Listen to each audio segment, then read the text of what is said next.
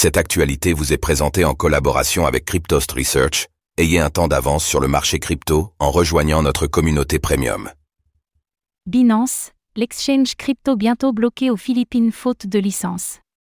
La Security and Exchange Commission, SEC, des Philippines a émis un avertissement à l'encontre de la célèbre plateforme d'échange de crypto-monnaies Binance. La SEC a déclaré que Binance avait promu ses services sans les autorisations nécessaires. Ces développements surviennent après une série de changements à la direction de l'exchange crypto et des poursuites judiciaires aux États-Unis.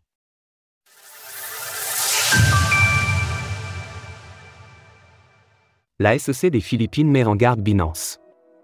La Security and Exchange Commission, SEC, des Philippines a récemment annoncé que Binance, la célèbre plateforme d'échange de crypto-monnaies, a activement promu ses services sur les réseaux sociaux afin d'attirer les investisseurs philippins, sans disposer des autorisations nécessaires.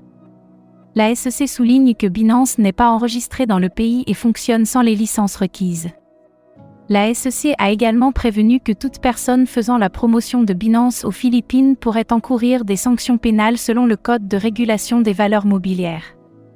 Les personnes ayant promu la plateforme pourraient se voir pénalisées d'une amende allant jusqu'à 5 millions de pesos philippins, environ 82 000 euros, ou une peine d'emprisonnement de 21 ans. Un porte-parole de Binance a déclaré aux médias Block. Nous reconnaissons et respectons la déclaration faite par la Security and Exchange Commission, SEC, des Philippines. Chez Binance, nous nous engageons à nous aligner sur les réglementations locales applicables. Sous notre nouvelle direction, nous avons pris des mesures proactives pour répondre aux préoccupations de la SEC.